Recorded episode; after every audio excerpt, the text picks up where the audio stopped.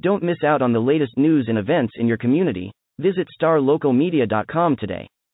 Sign up for our newsletter and stay informed on all the latest stories affecting your neighborhood.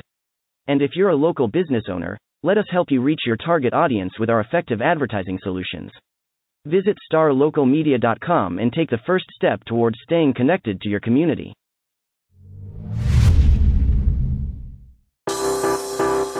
Today's episode of the Star Local Media High School Sports Podcast is brought to you by Poor Richards Cafe and Star Local Media. Poor Richards Cafe, Plano's oldest restaurant since 1973. They are open daily from 5:30 a.m. to 2:30 p.m., serving the three most important meals of the day: breakfast, lunch, and dessert. It is true Texas home-style cooking made with love and grit. at That is Poor Richards Cafe, located off of Avenue K in Plano.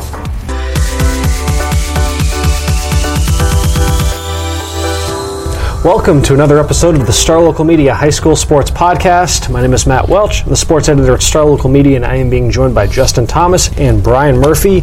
Uh, it is the high school softball playoffs.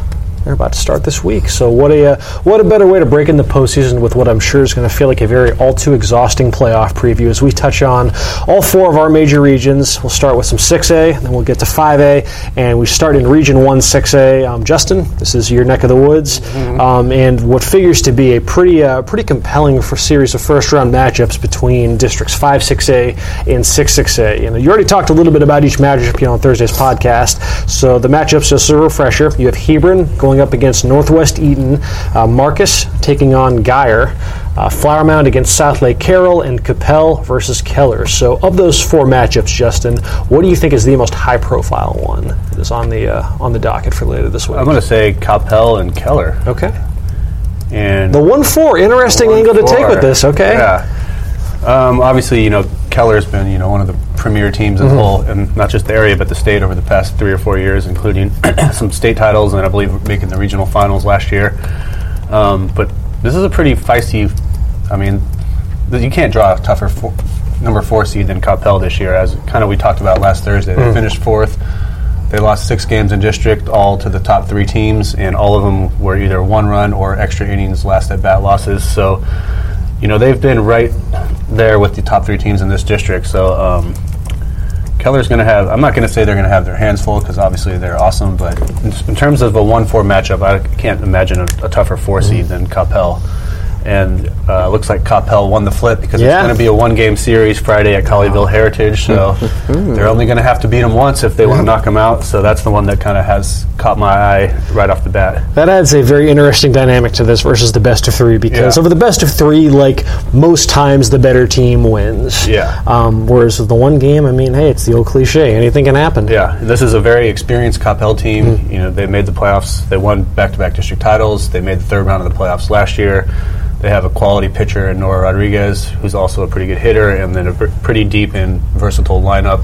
A lot of left-handed hitters, mm-hmm. a lot of slappers that should be able maybe to you know put some pressure on the Keller defense and make them make plays. Um, so I'm pretty intrigued by that one. With uh, I, I, forget what it was like last year with Keller because I want to say like either every round of last year's playoff run for Keller or all but one, they had a one game playoff. Yeah. So I mean, yeah, they're I guess used to coming up kind of on the wrong end of these coin flips. You'd think the odds would level out at some point, but nevertheless, mm-hmm. yes, starting off their postseason run with a one gamer against Coppell. Um, beyond that, so you have Hebron, you have Marcus, and you have Flower Mound. Um, I mean, just what yeah. about those series? Kind well, of Flower Mound obviously gets a team that they played in district the last two years, so a That's familiar right. opponent in uh, Southlake Carroll there, and head coach Tim Stewie. Um, typical Flower Mound team. They win the district title once again. They're going to play very solid defense. They're going to get runners on and then press you on the bases, and try to steal, move runners around. Mm-hmm. Um, excuse me. And then of course they have a couple of quality pitchers and Caitlin Sadler uh, leading the way. So um, Flower Mound made third round last year. Um, you know, obviously a tough opponent in Southlake, but I like how this sets up for Flower Mound. This is going to be a three-game series. Game one Wednesday at Southlake. Game two Thursday at Flower Mound. Game three still to be determined. Both game, oh, both the first two games are going to be at 7:30. Um, Marcus, they're going to get Denton Guyer, another one-game series. And Marcus is going to get a home game there, mm-hmm. seven o'clock on Thursday. It's a Guyer team that um, finished third in five six Beat Hebron in the by district round last year, so some familiarity between LISD and them over the past couple years. Um, but kind of like I was saying about Coppell in fourth place, you know, this was just a real jumbled district, not a whole lot separated. Flower Mound, Marcus, Hebron, and mm-hmm. Coppell. So be interesting to see how that one shapes up. And then um, we mentioned Keller being the number two team in the state. Well, Northwest Eaton's actually ranked sixth. So Hebron's going to have a pretty tough game. They're going to have. They actually got a series Thursday at Hebron, Friday at Eaton, and Saturday at Eaton if you need it. Um, so only team Eaton didn't. Only team Eaton lost to in district was was uh, Keller. So. Mm-hmm. They seem to be rolling pretty good, and you know, ranked number six in the state. Hebron should have a tough a tough test there, but kind of like some of these other teams, they have a, a real versatile um, kind of pitcher. Audrey Fox is also a big hitter for them, and another team that has a lot of experience back. So I think when you kind of look at these LISD teams, you just got to kind of hope that their uh, versatility and their experience is what's going to be able to get them past some of these strong five, eight, five, six A teams. You look at where some of the other strength is, you know, elsewhere in this region, and you know, uh, you mentioned the third round being the bugaboo for uh, for Flower Mound last year when they mm-hmm. ran into, I believe it was Plano, mm-hmm. Plano that went on to the state semifinals. Um, the stars, if the stars align, they make it through the first two rounds unscathed. You could get Mound and Keller. Yeah.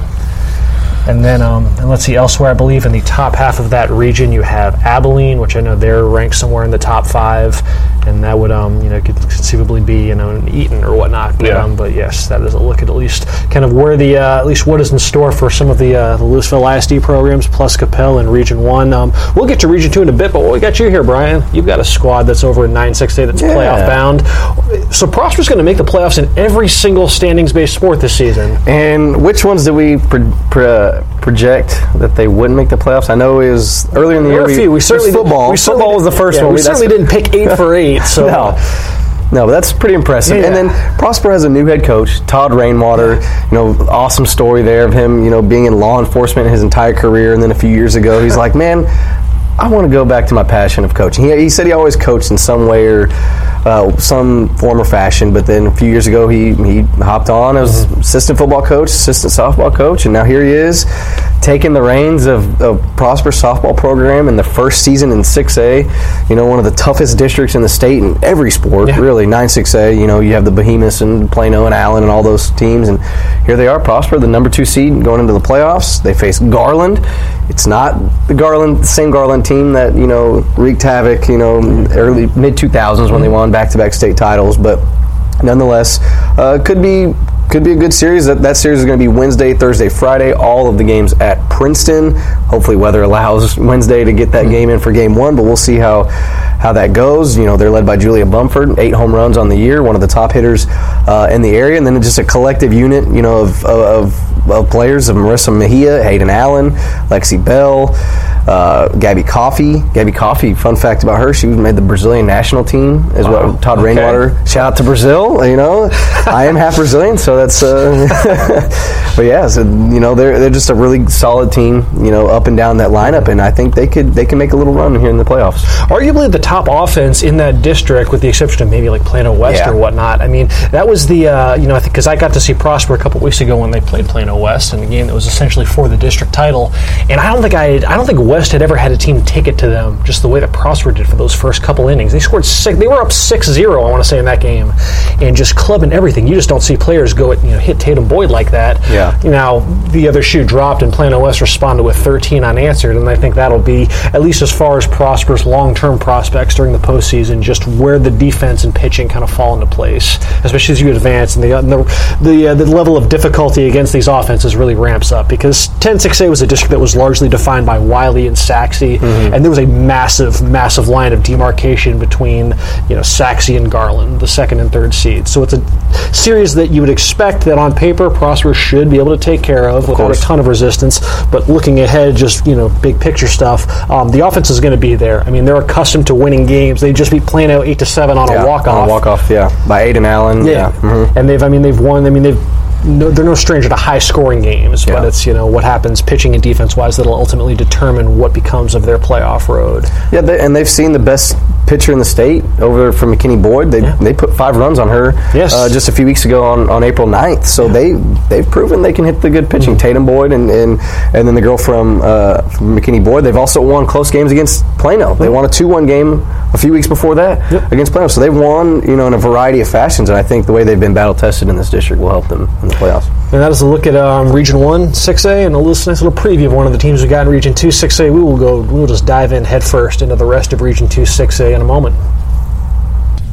And let's pick things up with some talk about Region 2 6A. For this portion of the podcast, I'm being joined by Taylor Ragland and Devin Hassan to talk about a region where, at least locally, some stuff's actually kind of still uh, undecided, actually, heading into to start the week. So, um, yeah, so at the time of it, we're recording this on Monday, obviously, and we're, just, uh, I guess, between, what, 9 6A and 10 6A, there are still two play in games for the last playoff spot in those respective districts. So we can quickly touch on those um, since you guys will actually be covering that stuff live tonight. Um, Taylor, over at 9 6A, uh, we have Plano East against McKinney Boyd.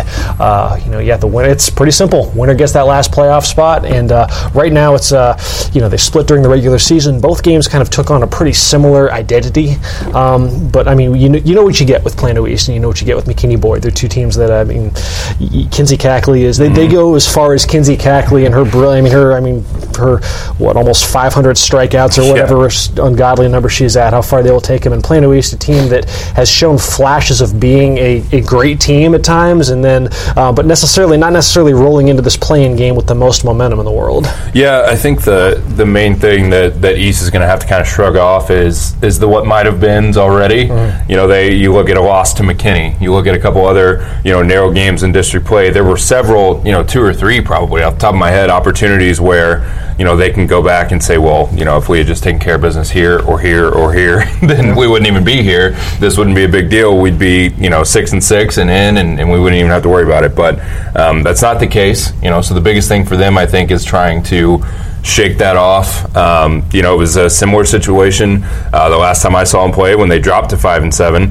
Um, you know, the the errors will just kill them. You know, they it could be a, a perfect game for six innings, and then the seventh, you know, like against Plano West, you know, one thing happens, a walk here, a pass ball here, a little bobble in the infield here, and all of a sudden you give up a grand slam, and, and you're reeling, and and here we are in a playoff game. So, um, you know, like you said, for McKinney Boyd, it's it's Kinsey Cackley. I mean, and, and in a situation like this, you have to think that the Lady Broncos are feeling pretty good about where they're at. You get to roll her out um, in a win or go home uh, scenario.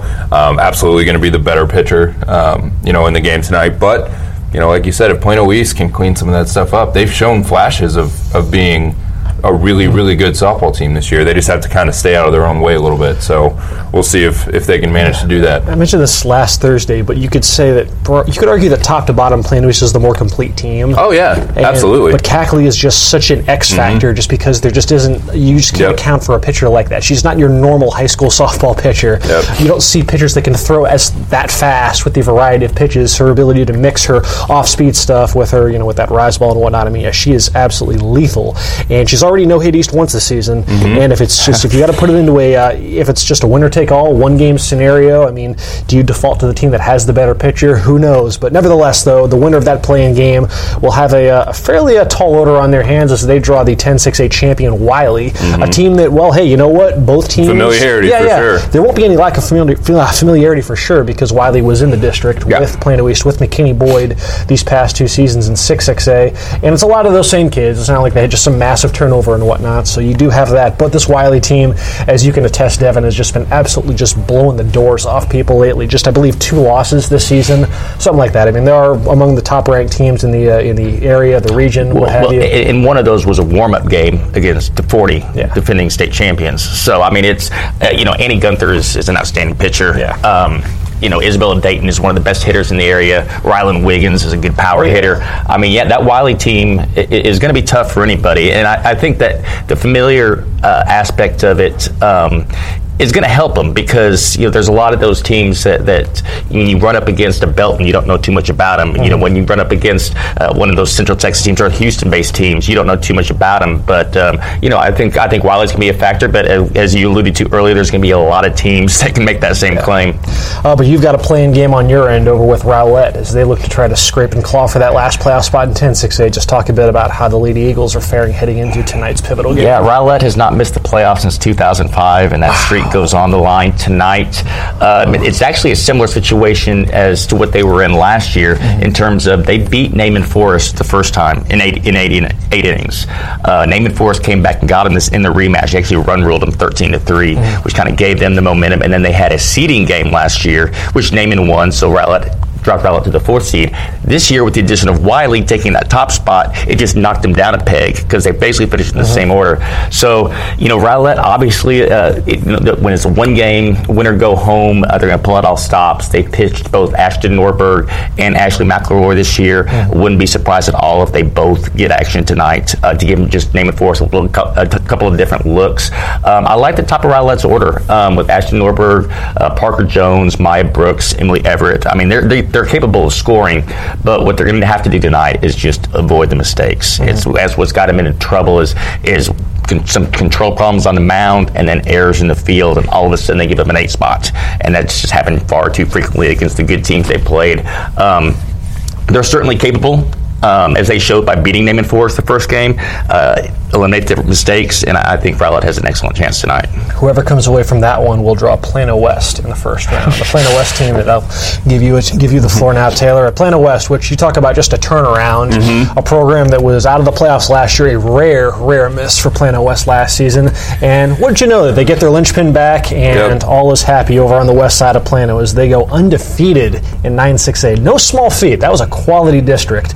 So to emerge from that, and then granted they had the close calls and whatnot, they didn't just steamroll everybody, but um, but nevertheless, Plano West certainly looking the part as the best team in 9-6A and a team that could be hanging around for a bit though in the playoffs. Yeah, I think it all you know begins and ends with, with Tatum Boyd. I mean, it's a it's a weird scenario because you look at a team like McKinney Boyd with Kinsey Cackley, and then you look at a team like Plano West with Tatum Boyd. It kind of comes down to you know, like you said, with East maybe being the more well-rounded team tonight, comes down to what you have underneath them. And, and Tatum Boyd is, is certainly the the star, um, the showstopper, the reason that you know they went undefeated uh, when it really boils down to it. Because this is the potential they had last season, yeah. and then she goes down, you know, what three, four, five games in a district, something like that, maybe. Game, yeah, district games. and misses. I think she missed five games, maybe what I'm thinking of, and then came back and could kind of hit and kind of hit. It, it, she wasn't ever herself, yeah. and you know you miss out on the playoffs for that, and then you get her back, and this is exactly what they expected having her back. She's done it um, in the circle at the plate, some huge home runs, including off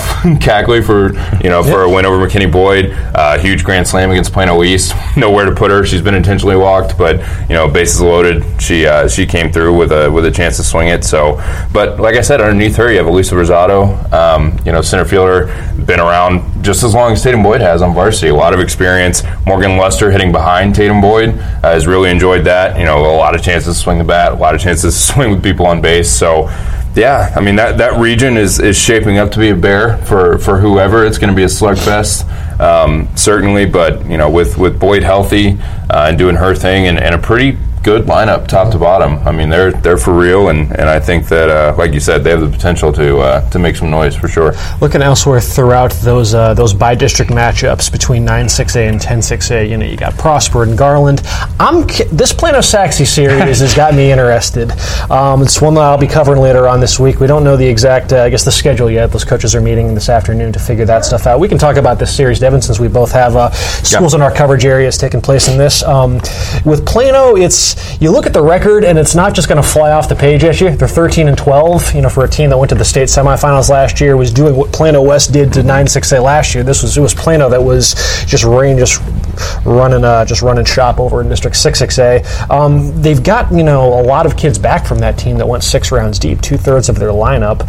Um, but with them, it's just the bugaboo of the close game has been has been a thorn in Plano's side this season. They had of the 12 district ball games that they played, nine of them were decided by two runs or less.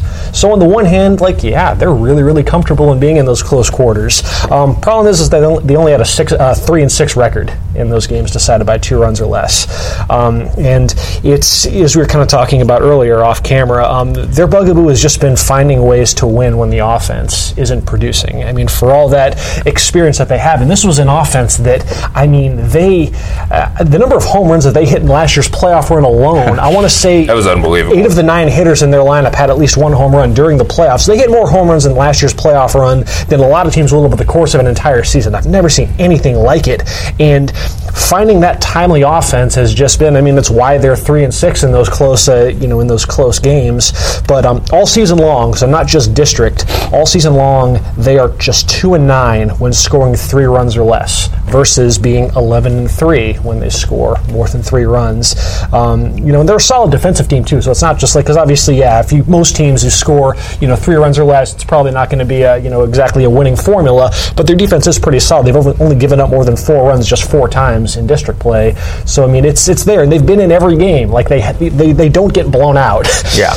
but um, nevertheless, though, it's you know it was something that uh, you know the, the other shoe finally dropped last week against McKinney Boyd because they were able to win that one in a fairly improbable walk off fashion in a game that they were down you know from the you know from the top of the first inning on through, and they just it, it was but it was a really like improbable. Was it the three and the seventh? Is that it was the three and the seventh, and it was a really improbable course of events that led to it. I'm not entirely sure that's a repeatable way to to, uh, to go about business, um, you know, in these close games. But nevertheless, it's a team that does have you at least do like the experience that they do bring back for a team that is accustomed to the rigors of having to win high stakes playoff games. You know, a pitcher like Audrey McNeil, who was you know through some massive innings during the postseason last year, including in that you know that maybe maybe the program's biggest win in who knows how long when they beat Keller in the regional final two to one. You know, players like Kate Body, uh, Natalie O'Brien, Olivia Gorman, Zoe White, all players with at least three years of varsity yeah. experience starting. So you just see, you wonder if that'll if that'll pay dividends against uh, against the Sachse team that, as you can attest, I mean they've just been rolling this season.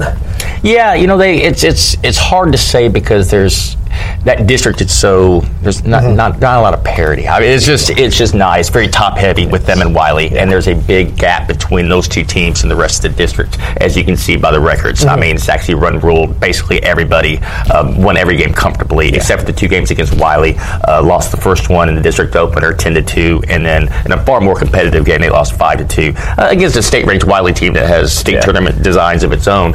Um, you know, it's, it's, a you you brought the experience uh, uh, of that Plano has. Sachse's still a team that's trying to. You know, last year they went two rounds deep. They've been trying to kind of get past that first round for for a while, but they returned most of that team from last year. That got a little taste of success, beating Lake Highlands in the first round and being able to make it to that, to that area round. Uh, Maddie Boyd is one of the best players uh, in the area that not a lot of people talk about. Uh, she's got 238 ERA, 142 strikeouts in 79 innings. Uh, she's hitting 627. Wow. Yeah, okay. with with six home runs, 14 doubles, 45 RBIs. Okay. Um, you know, she, she's she's going to get the call on the mound, um, and she's she's their best hitter, but she's got a lot around her. I mean, Caitlin Lusk, who has pitched in the past, um, you know, kind of set the tone. Uh, 91 plate appearances, 35 runs. So, okay. like, basically one run for two and a half plate appearances, yeah. which for a leadoff hitter is a great stat. Um, but then they, they have, you know, Bailey Balderson, Alyssa Warren, Caitlin Clem is hitting 435, and they've gotten a big addition from a couple of freshmen. Uh, Madison McClary uh, has gotten a call on the mound at times. She's got a sub three ERA. She's only hitting 495, 20 doubles, 27 RBIs. Kayla Oldhouse is another freshman. She's hitting 380. She hits in that two, two hole. Um, so that's been a big boost uh, when you get when you get freshmen that can step into an already talented team. Uh, it's again, I think this is there's some of these series I think that we you can kind of look at from afar and say, okay, I think the favorites, you know, yeah. you know, there's a clear mm-hmm. favorites. Whereas I think on this one you have, you know, the, the 10-6A runner-up against the third-place team out of a very deep and talented 9-6A, yeah. and and I think we've we've run across this in a lot of these two-three matchups in, between these two districts in all sports. I think it's kind of a coin flip right yeah. now. You do wonder how much of an impact that'll have as far as just little random subplots. You know, coming from a district where like Plano had to just scrape and claw for every last run that they got, versus a team like Sachse, which again, outside of Wylie, they just kind of handled business, and these games were ones that you can you know you can stand to go 50% and still, you know, have, Yeah. your, have your way versus a team like, you know, it just any of these 968 teams in general. Just, I mean, there was just nothing came easy for anybody. Even Plano West. I mean, there were games where they were seriously pushed. Yep. Um, but yeah, it should be uh, it should be fascinating. Yeah, that Plano Sachse series I think has got a chance to be a to be a fun one. And then I'm um, we'll look elsewhere for we guess we can close out this portion of the podcast over in 11-6A uh, Mesquite Horn. They draw Belton, Devin, state ranked Belton. So just uh, what is uh, what is in store for the Lady Jaguars? Belton has been a nemesis for teams in my market for several years. Um, you know, they had Sydney Holman was a four-year starter at pitcher, and I think every for three straight years they knocked out every Mesquite ISD team that made it and Rowlett. Um, just, I mean, that was just the, the- who they drew, and I mean, Belton is just a. It's going to be a tough challenge. Um, you know, this is a Horn team that that played well late in the season to get into the playoffs. Um, you know, they had to beat a team ahead of them in the standings to put themselves in a good position to make it, and they did that by beating Rockwall Heath, who finished third. Uh, they kind of used that as a springboard to their head-to-head game against North Mesquite, which is kind of a de facto playoff game, and they were able to come through and win that one handily too. You know, Taylor Thompson pitched that game. I, I like what I saw from Taylor Thompson. Alyssa Spurl is an experienced. She's a you know she got three years of experience uh, pitching, so they can turn to either one of those arms. I really like the top of their uh, top of their lineup because it's Leah Deaver, Tabitha Borden, Megan Youngman.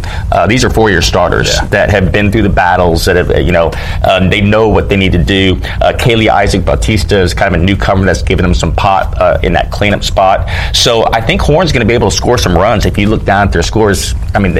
is They've got some of these 19 to 14 and 14 to 12 crazy type games that show that they can put runs on the board. The big thing is, similar to what I talked about for, for Rowlett, is, is going to be cutting down the errors. There's also been games where they've had 12 errors. 10 errors, and you know that you may be able to, be able to skate through and, and get past that in a, in a slugfest during the district season, uh, but not anymore, and certainly not against Belton.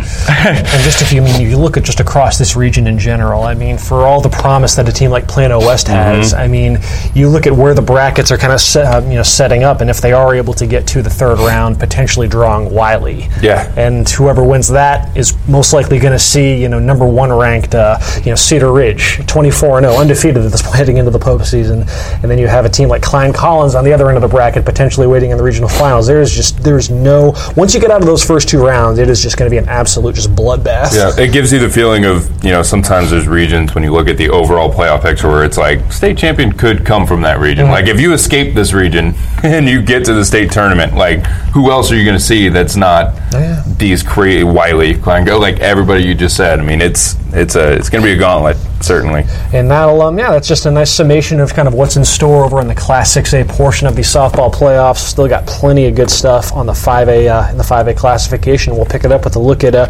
Region One, some uh, some Colony, some Little Elm. We we can throw in a little little Carrollton Farmers Branch ISD talk in just a moment. And let's pick things up with a look at uh, some of the happenings over in Class 5A. Uh, for this portion, I'm being joined by Justin Thomas and Brian Murphy to talk some Region 1 action, and that means uh, a look at the Colony and Little Elm, our two playoff bound programs out of District 8-5A. Uh, the Colony, the top seed, Little Elm got the two seed. Um, these are two programs. I mean, we just start with the Colony because they've been, I mean, if you're just talking just pound for pound programs in the Dallas area over these last few years, that's as good as it gets. You know, them and Keller have kind of, them and Keller and Forney have kind of been the most dominant teams in the Metroplex over the last couple of years. So, um, nevertheless, another stellar campaign for the Lady Cougars. Um, they don't have to worry about Forney until you know, Yeah. conceivably, unless they get tripped up at some point. But being in a separate region for Forney, a nice little sigh of relief, and they're at least it would appear to be the on-paper favorite to potentially come out of Region One. I would say so. but yeah, they got to be smiling a little bit, not having to face Forney. You know, two years ago they beat Forney, and I think third round or the fourth round on their way to the state title. And then Forney comes back and beats them in the area round last year on the way to their state title. So the two state champs of the last two years aren't going to meet until the state tournament this year if they can both advance that far. So I'm sure neither of them minds that. Um, so the colony actually doesn't know its opponent yet. They'll get either Birdville or Grapevine. They're playing a play-in game today, Monday. So whoever loses that will finish fourth and draw the colony. Whoever wins that will get Little Elm, I believe. Yep. Um, so we'll see how that plays out later today. But um, either way, Colony's got to be feeling pretty good. Um, obviously, a perfect run through district. They only have a couple losses on the whole season, and one of them was to 6A team Boyd. One of them was to a Hallsville team that's state ranked in 5A. And you know, this is a team that had big expectations, so it's not exactly like they were shying away from tough competition in non-district. And then, um, you know, outside of a one-run game against Birdville and excuse me, Birdville, one-run game against Denton, and their couple of games against Little Elm, one of them which was also one-run, they pretty much ran roughshod over the rest of the district. Mm-hmm. So you know, they have an ace pitcher, Carly Charles, an Iowa State signee. She's 27 and 1 on the year. She's top five in the area in ERA and strikeouts and wins. And then, you know, they have a pretty strong lineup as well that all starts with All American Jayda Coleman, the shortstop, who's hitting close to 700, 40 steals. She's an Oklahoma commit. You have Texas Tech commit, J.C. Hamlin. Um, another kind of speed demon, high average player, and then they have some younger players that are really picking it up power wise. Um, Olivia Wicks, some other players like that. Still not sure if they're going to get Kansas signee Madison Hirsch back at all for the playoffs. Um, they'll find out pretty soon when she. Um, if she gets clearance and then if she's able to work her way back, but it doesn't sound like. Certainly, I wouldn't expect her to play this week and maybe if she gets clearance and kind of finds her form, she could be back for the later rounds of the playoffs. that would be a huge boost. Uh, she's a player that you know, if you recall, two years ago, she hit 18 homers and was you know the Oh, yeah. player of the year, one of the you know premier hitters in the whole state. But she's been banged up last year and then missed. Hasn't hit pretty much at all this year. So if they could get her back, what a huge boost that would be for them. Brian, with Little Elm, they will draw again either Grapevine or Birdville in that first round. So their first round opponent is, as this moment, though, undetermined. Um, nevertheless, though, the Lady Lobos program that was uh, them and Colony were the class of, of District 8 5A. So what do you kind of forecast for what could be in store for Little Elm during its latest playoff run? You know, I, last year their playoff run was short-lived, a little disappointing, especially after they swept Independence in that first round. You know, they lost kind of a surpriser to Sulphur Springs. I, I- you know, a lot of people, myself included, weren't expecting, you know, that exit in the second round. I think they are, you know, locked and loaded, in, and ready for a deeper playoff run this time around. You know, Lauren Lucas is a year older. She's now a junior. You know, one of the clear leaders of this team. You know, Izzy Fielder made the move from shortstop to third base. She has been phenomenal. Uh, the lone, I believe, the lone senior in the starting lineup. She's a captain of this team as well. And you know, it's another year with head coach Jill Miller. Last year was her first year after moving from Naaman, and now the second year with her. They've kind of she's got her her philosophy implemented in the team and mm-hmm. everything. So I think they're they're really rolling, you know, at the right time. And outside of those games against the Colony, they just blew everyone out of the water. But they had that close call with Denton Ryan last week. A game I was at, they hung on to win that one six to five, and it was a game that they needed you know, uh, right before the playoffs, they needed a game like that to kind of say, hey, the playoffs are going to be like this. You're not going to be winning. You know, they, they ended the season 10 to three against Northwest. You're not going to be winning playoff games 10 to three. Maybe in the first round, who knows? But you know, the second, third, and especially if they make it to the regional tournament, those games are going to be close. You're going to be playing teams similar caliber to the Colony, and so that's another reason why I think a big you know playoff run could be in store for, for Little Elm because they played the Colony the closest they've ever played them uh, the last you know since the Colony became you know this reign of terror softball team since Jayda Coleman and, and the rest of that Division One crew. That's a that's a Division One college softball team uh, right there. But yeah, no, I, I, I could see Little Elm making it to um, to the third round, and you know, we could hope for a, a matchup with the Colony way later down the road in the playoffs. One one could one could hope, right? If there is a, just looking quickly over just the TGCA rankings, um, it does look like there is at least another team in the top ten in uh, you know in Region One, not in El Paso. Uh, I don't know, is it pronounced Chabin, Chapin? Sure. One of those. Yeah, they're, they're ranked number five in the state, twenty-seven and four. You know, one spot ahead of the Colony at twenty-three and two. Um, so yeah, who knows? That could be a theoretical regional final or whatnot. But um, yeah, nevertheless, a look at some of the uh, happenings, at least within the Colony and Little Elm, as far as Region One Five A goes. We'll touch in fi- on uh, Region Two Five A in a sec. But while we got you here, Justin, you got some uh, some happenings over in Carrollton Farmers Branch ISD with a uh, speaking of state-ranked teams, you got Creekview, went undefeated in district play and without a ton of resistance in getting there. They are uh, the Lady Mustangs are ranked number 14 in the state um, and just absolutely rolling. So the chance for uh, you know for Creekview to make a little bit of noise in the Yeah. playoffs, they um, they start things off. I want to say against Samuel. Dallas Samuel, yeah. So yeah, I mean, just what do you kind of foresee as far as what could be in store for Creekview during this postseason? Well, I don't think they should get much trouble from Samuel. I would expect that be a game that they should uh, take care of business in. But then moving forward, they could get one of Brian's teams, maybe a Frisco program or a Lovejoy or something like that. But uh, really good season. They go undefeated in district play. Um, they have one of the area's top players in junior Caitlin Larkin. Um, she's another, another one of those kind of hybrid players that you know does it in the circle and at the plate. She's their top hitter and their top pitcher. Um, but you know they've got some younger players that have stepped up. Um, when you look at their roster, excuse me, um, sophomores Lauren Orozco and Madison Martin and are having good years, and then um, Abby Scotch is kind of the uh, spark plug from the leadoff spot for the Lady Mustangs. Um, you know, tough to put a whole lot of stock in what they did in that district, you know, because they just pretty much dominated it. But um, you know, when we're looking at their non-district competition, they had some tough opponents and seemed to equate themselves pretty well. So I don't see them getting tripped up by any any way by Samuel, and we'll see what happens after that when they start facing some tougher teams like out of the Frisco district. I remember last year in 14 5A, they finished you know second to last or something like that. They were getting blown out by the Colony, Little Elm, Prosper, all those teams. They even lost to Lake Dallas a game. Why? How are they able to turn things around so Well, quickly? like a second year with their head coach Amber Cunningham, so I'm sure that's brought a little more continuity continuity to it, and it might just be uh, kind of a matter of some more experience from some of those younger players that were just freshmen last year and now have that whole year of experience under their belt as sophomores. the the, uh, the bi-district dynamic between districts 11-5A and 12-5A at times like you know you had like in volleyball when RL Turner was the four seed Yeah. and they and they swept Kimball as district they- champion so easily. you might be yeah so there might be a case where because you look at because CFB has another team at the four seed um, Newman Smith and they will draw I believe Sunset Mm-hmm. Yeah. in the first round matchup and I mean I don't I, we don't know a whole lot about what district 12-5A has in Yeah. store but I don't know it, it might be a chance to uh, another chance for some some awkward by district matchups where Definitely- seeding necessarily doesn't matter between Definitely seems like a uh, pairing where the 11 could get all the victories Mm-hmm. and go 4 and 0. That's, that's the makings of that to me. So.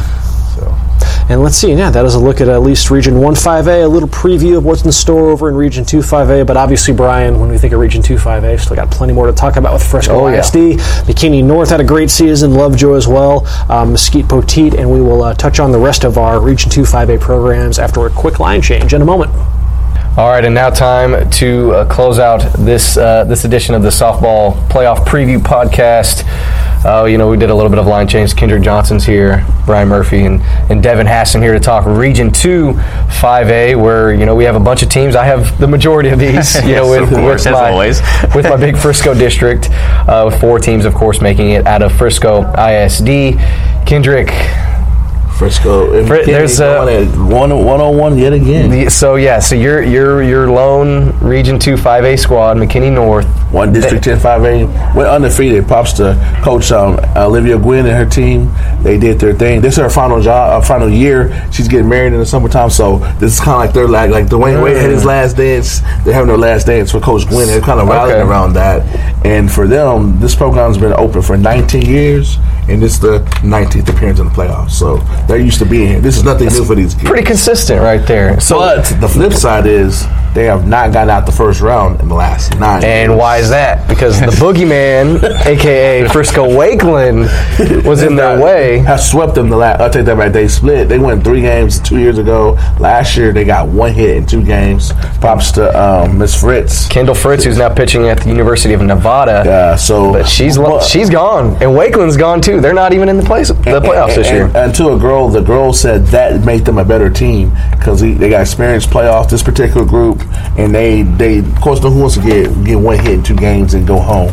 So that made them work on being better players and better hitters. And as a team, their batting average is three eighty five this year. It's pretty so, solid. Whoever North's going to play, they got to have some good pitching or better have some heck of a fireworks. So it's going to be a firework display when those girls in the bat. They can hit one through nine. I think um, they've had like over 15 girls hit home runs.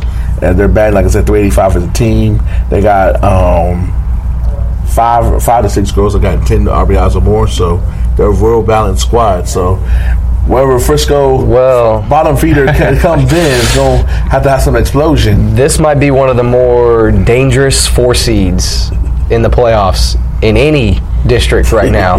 Frisco Lone Star, you know, they looked, you know, dead and out a couple weeks ago back on, on April 1st when I saw them lose to Reedy 5 to 2.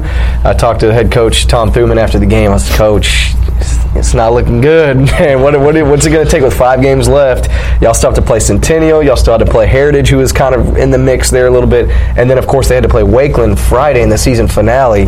And the winner of that game, What was the final score of that game?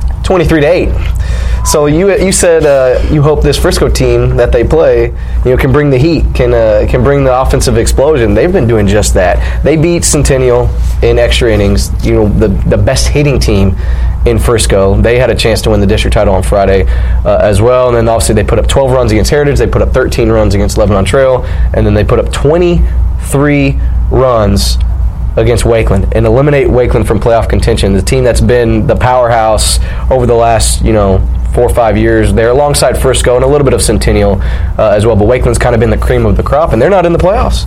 And so I, I, I don't know. Was North kind of hoping to play a, a Kendall Fritzless Uh, Wakeland team? Yeah, no, no, they, they, I think they didn't want to play Wakeland At all, just- just based off of history? The, the history, just somebody new, fresh face. Yeah. they, they're very. The, um, props to Coach Gwynn. They had a heck of a non-district schedule where they played high-profile teams like Argyle and stuff like that. That to get them ready. to get them ready. So Mhm. it won't be nothing they hadn't seen for. They'll be definitely be prepared, and I think they'll check their chances in a shootout versus one and two, two one one games. But Yeah. uh, Reagan Catholic, she's at 55 Ks and a 1.02 ERA, so it's not bad. Okay. See, they got to deal with uh, you know a lineup with Morgan Reeve, who's among the district leaders in home runs. She's a cleanup hitter uh, for Lone Star. She has eight homers on the year.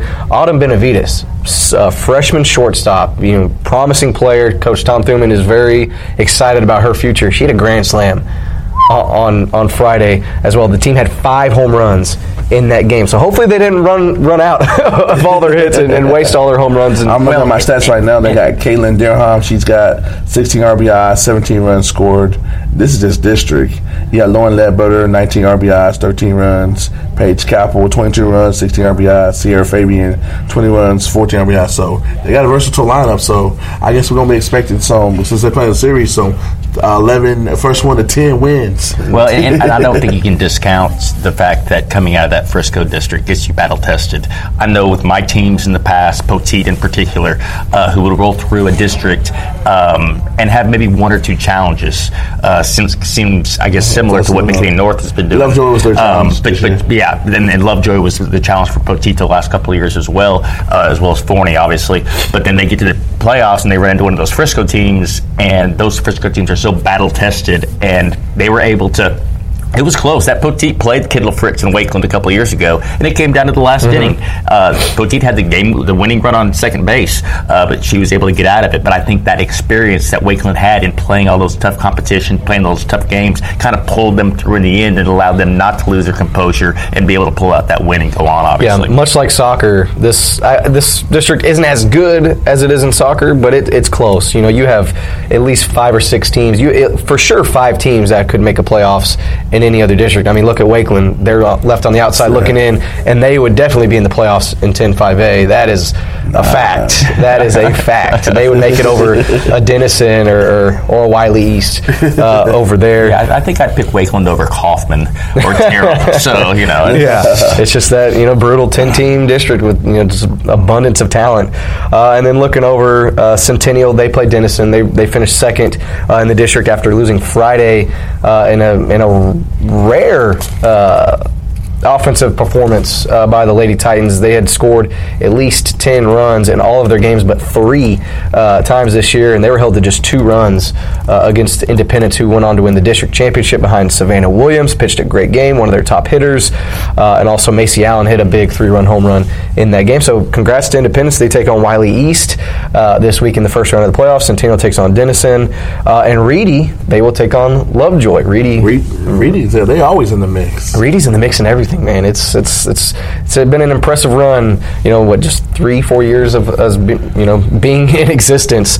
Uh, pretty pretty solid there. You mentioned Poteet. Yes. Just a while ago, they're back in the playoffs again. They are. What, who are they? Who are they facing, and what, what's what's going on with them as the as the postseason? They, they draw they draw Midlothian, who was the uh, 14-5A um, runner-up. Obviously, we're on the other side of the bracket than than your schools over there, so it's a little bit harder to harder to forecast exactly how tough those teams are because we don't they're not even anywhere close to what we're doing. Um, but you know, it's, it's it's been a nice it's been a nice season. That they had a, a first year head coach in Amanda Lale, who was actually a former pitcher for Horn, so she's a she's a local product. Um, was able to lead them back to the playoffs. You know, it's Poteet is, is a solid team. Um, Ariana Chapel, uh, Ayana Rainwater uh, have, have kind of handled the pitching duties. They can, I mean they've not been afraid in years past to to use two pitchers even in the same game. They don't have a dominant ace, so they just try to give you different looks. Uh, Hallie Hannah Hale is one of the best hitters in the area. She's hitting about 550. She's got a little bit of power in the bat. Uh, so does Michaela Giesland, Trinity Jackson, Miranda Chavez. They've got a solid lineup. I just don't know necessarily how that's going to equate to playoff softball because outside of Forney, and that's a pretty good measuring yeah. stick. You know, they're defending state champion, but you know Forney, as they did with every team in the district, had their way with them, and they, you know, it wasn't much of a challenge. So, you know, again, not having seen uh, a lot of common opponents between them and Midlothian, uh, we'll see what happens. And this is, you know, we I speculate every sport uh, on these matchups because it's hard to tell. Uh, but I always say they have the potential to go two or three rounds deep, and a lot of my teams in that Mesquite area coming out of that 5A region, uh, Region Two, have been able to do that. So we'll see. It, it may be over in one night. Uh, they play Thursday at 5 o'clock at Mansfield Timberview, and game two is 30 minutes after game one, which is kind of rare because it's usually they do that in games two and three. So uh, we could have two games. It could be over on Thursday night. Uh, if they go, uh, if they do need a game three, they'll come back to Mansfield Timberview uh, Friday at 7 o'clock. Interesting. Oh, my, go ahead. Oh, one question for both of y'all. Is there any one person that can dictate, like for instance, uh, in my 6A school, Kinsey Cackley could pitch you to regionals if you get some one game, one and done? And that's McKinney Kenny Boyd's top pitcher in the state. Is there anybody in y'all teams that got that one pitcher? If they if they flip them points and they get hey, it's just going to be a one gamer that that, that that one pitcher could carry them. We're just talking Region Two. Yeah, so just my Frisco district, Michaela Wark with with Reedy. She's one of the top pitchers uh, in the area. She might be in running for pitcher of the year in that district. She's also one of the top hitters you know, so it could be an MVP candidate there as well. She could be a, a difference maker. Uh, I, I don't know. It's it's a it's a well, collective. It's, it's, it's, rare. I mean, how many teams in the state have somebody like that? For sure. The average is you know two and a half strikeouts it, per inning, almost you, or whatever. You look at Frisco Centennial. Are. You know their lineup from two through eight is nicknamed the Bomb Squad. Really, one through eight. It, it's a it's a it's a thing on Twitter. The the coach said, eh, it, you know, we we talked about it last week. She's like, man, I think I came up with that, and it just kind of stuck. You know, they have three different players with six home runs. you know, they just have you know in the, the the meat of that lineup. That's why it was so crazy that they only held the two runs against Independence last week. But yeah, so I mean, it's not just one player with these teams. It's you know, it, it's all the way around for, for teams like Centennial and, and Independent. Really, all four of my playoff teams. It's the whole team's balling right now. So so so where are you gonna be? Are you gonna be at the Independence? I'm not sure yet. I gotta, I gotta. There's, I gotta weigh some things out. Some of my series are Wednesday, Frisco, Thursday, Friday, at, I and mean, we, Lone Star, Lone Star people at him so that he can go to that McKinney North game. Yeah, well, we and, and, and, as always, we have to uh, pay attention to Mother Nature as well exactly. because we could have our plans yep. set right now, and it all is different by Wednesday. So we're we're we're, we're recording this right now on a Monday, and supposedly it's supposed to be bad Tuesday and Wednesday. We'll see, you know, how the, the, forecast changes and whatnot. But yeah, so there's a lot of my dish, a lot of my uh, games are Wednesday, Thursday, Friday. There's a chance some of those Wednesday games could not even be played. We'll see. Uh, but make sure to stay tuned for that. And luckily, none of our teams, Devin, are playing Forney in the first round. Thank goodness. Yes. So yeah, make sure to stay tuned for that. And then later this week, we will have uh, we'll stick with softball, add a little baseball theme into the podcast, little possible MVP discussion. So make sure to, to stay tuned for that later this week. Keep it locked and loaded on Star Local Media. See us. Looking to hire top talent in your community?